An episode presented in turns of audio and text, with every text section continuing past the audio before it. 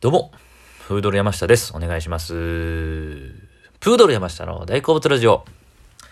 さあ、えー、今回はですね、あのー、関ジャニ8の関ジャムっていう番組がありまして、それがまあいろね、毎週毎週その、いろんな音楽のジャンルについてこう深掘りしていくっていうね、いろんな専門家の人を呼んでトークするっていう番組なんですけど、僕これ好きで結構見てるんですよ。で、今回のその放送の、えー特集がですね、えー、堤京平特集だったんですね。えー、堤京平さんっていう、えー先月亡くなられた、もう日本に数々の名曲を生んだとされてるね、えーもうすごい方なんですけども、この人について、えーいろんな人がこう語るというか、特集だったんですね。はい。で、僕それを見て、また、あら、よ、気になってしまって、で、調べてたら、えー見逃してたんですよね。あのーちょっと前に、えー、堤京平さんが亡くなられてから、NHK スペシャルで、えー、堤京平さんの特集があって、あ、これ見逃してたなと思って、僕はですね、Unext っていうね、あの、配信のサービスに入ってるんですけども、それで、NHK の番組が過去の番組入れるんですよ。で、もうすぐ見ました。はい。で、その、カンジャムと、その NHK スペシャルの番組を見て、感じたことを堤恭平さんについて、えー語っていこうかなと思います。で、僕はやっぱ音楽が好きなので、えー堤恭平さんの存在は知ってるんはいたんですよ。まあ、どういう人かとか、顔とかもちろん知らないですけども、えー、まあ、なんでしてるかって言ったら、やっぱあの、夏メロとかね、歌謡曲も僕大好きで、えー、まあ、親の影響もあって、まあ、ね、家とかでもよく歌番組とかを見てる家庭やったんですよね。で、昔の、うちの おかんで言ったら、まあ世代で言ったら、ね、聖子ちゃんとか、アキナ、中森明菜とちゃんとかね、えー、高橋真理子とかおかん好きなんですけど、まあうちの親父もね、キャンディーズとか好きでしたね。まあまあその辺の影響もあって、で、僕カラオケでもよくその夏メロとか歌謡曲を歌うんですよね。っていうのもあって、えーちょっと興味があるなということで、えー見てみました。はい。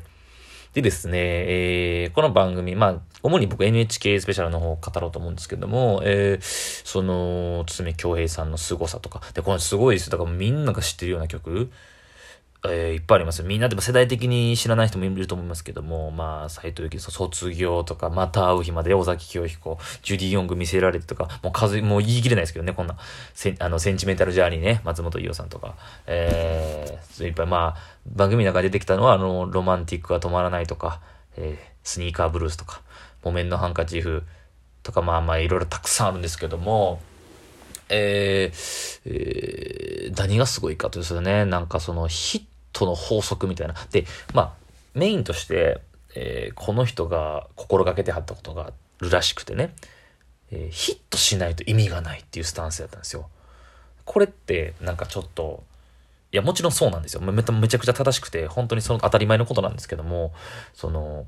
えーまあだからこんな音楽やりたいとか、こういうか、こういうことを伝えたいとか、じゃないんですよね。微妙に違って。えーまあその70年代から出てきてるね、シンガーソングライターっていう存在が出てきたと。で、シンガーソングライター、はもう自分で作って自分で歌う人たちですよね。まあだから井上陽水とか、えーまあ吉田拓郎みたいな人が出てくるわけですけども、じゃなくて、あくまでこの人は裏方。曲を作るだけの人なんですよね。だからそこにはボーカリストがいて、アイドルの人がいて、バンドがいて、それ人たちに曲を提供する。なので、自分に、まあ、ある種のプロ意識というか、自分に貸してるわけですよね。市場命題というか。売れへんかったらもう失敗だと。あもうこのボーカルの人に合う曲を作って、売れなかったら、もうベスト10に入らなかったら意味がないぐらいまで言ってはる人なんですよね。なので、もうそこのこだわりがすごくて、もうヒット曲を作るという対するもう、もう、なんですかね、ストイックさというか、えー、それ印象のむちゃくちゃパンチのあるイントロ、もうイントロで決まると、イントロから A メロでもうほぼ、この曲が売れるかどうか決まるぐらいの、すごい極端に、そこまで突き詰めてやったんですよね。関ジャムでも言ってましたけど、そこは。そう。だからまあ、また会う日までとかやったら、ペッペッペペペペバンペッペッペペペペバンもうこのイントロ流れたらこの曲やってわかるような作りにしてたとか。あとなんか歌詞と歌詞のね、歌わへん部分も、例えばギターのメメロディーでそこを曲、音つけるとか、っていうもう、1曲の中にも10個ぐらいのアイディアを入れな、売れへんよっていうようなこと、まあそういろんなね、一緒に仕事してた人が、えー、インタビューで出てくるんですけども、番組の中で。そう。いやー、すっごいなというか、その僕その僕も一応音楽が好きなので、あ、こういうことをしてはるんちゃうかなとか、もう一応考えながら聞くんですけども、えー、やっぱすごいとこはもちろん売るためにはやってはんやなっていうね。そうそう。で、あのー、一応時系列で、その NHK スペシャルの中では、えー、一応その、66年、だから26歳で職業作曲家としてデビューして、そこからこう、どういう経緯を辿っていったかっていうのを、まあ、あの、番組の中でやってて、で、それぞれの時代時代でのターニングポイントとなった曲とかも紹介してて、それが、これがでかかったんやっていうのが結構面白かったんですよね。ま、最初その68年のブルーライト横浜っていう石田あゆみさんの街の明かりがとっても綺麗ね、横浜。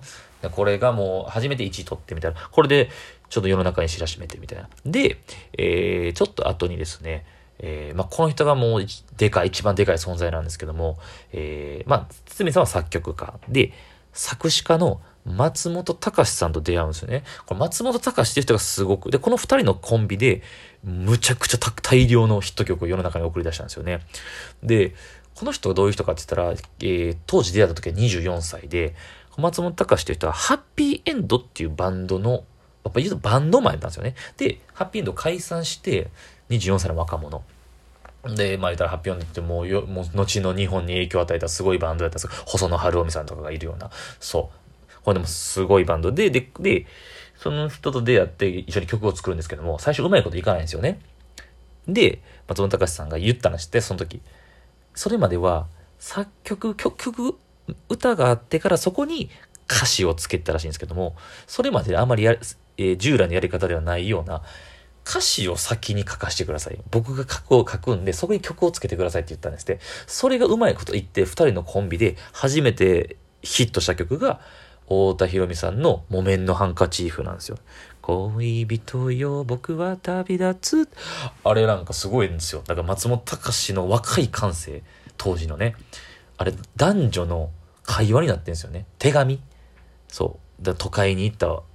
男の彼氏と、で、田舎に住んでる彼女とのやりとり。で、あれ1番から4番までって当時はむちゃくちゃ長かったらしくて、それに堤京平は頭抱えたらしいんですけども、でもなんとか生み出したんですよね、曲を。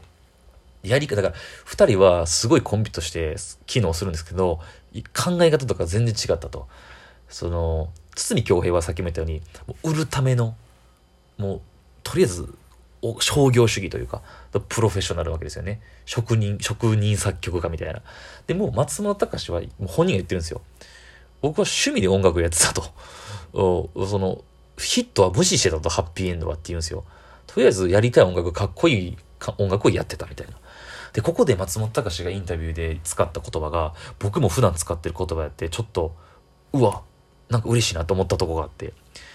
らもう、堤さんはメインストリームだと。で、僕はサブカルチャーなんだっていうことを言ってて、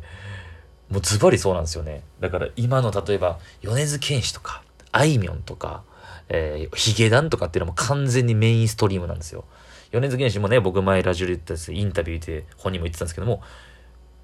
音楽、出す音楽が売れないと意味がない。売るために僕は作ってるんですと。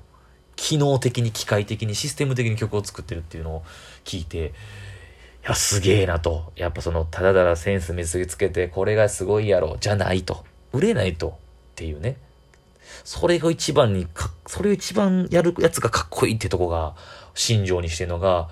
似てるなと思いましたしね。メインストリームで。で、僕はサチモスっていうバンドが好きで、まあ、詳しい知ってる人は結構いると思うんですけども、サチモスってバンドは、でも、僕はあんまりサブカルチャーなのかなと思うんですよ。世間の人がみんな歌える曲であったりとか、カラオケでみんなに盛り上がる曲っていうのはあんまなくて、やっぱでもそれはそれでかっこいいんですよね。僕何回もこの話ラジオトークでしてると思うんですけども、サブカルチャーなんですよね。だけど、まあ、サチモスの話になっちゃうんですけど、サチモスが今年ツアーで、えー、ゲストで対バンを呼んでたんですけども、何組かね、全国ツアーで。そのゲストに、ミスチルとかユーミンとかを呼んでるんですよ。僕これめちゃくちゃ感動して、うわ、サチモス、やっぱメインストリームの、やっぱその、その辺もやっぱ取り入れようとしてんねやとか、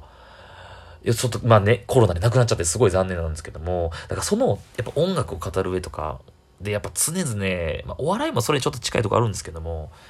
やっぱりみんなが欲しいと思う、みんなが聴きたくなるような音楽、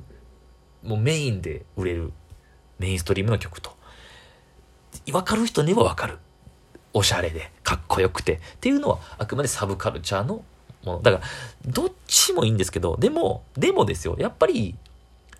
売れないとなっていうのは、もうお笑いも音楽もそうなんですけども、そこにお金が生まないと。お金を生んでるやつが一番かっこよくて一番結果出してる。これ結果出してるやつが一番かっこいいんだっていうね。っていうのをもうずっと心情に、えー、もうポリシーとして堤京平さんやってたんやってことを改めてその番組を見て通じて思って、あ、すげえなっていうのを、っていう感じですよね。はい。そうですね。だから番組の中で、だから時代を追うごとにいろんなその変化にも対応していたと。えー、アイドルの曲。だもう、アイドルの曲がむちゃくちゃなんですよね。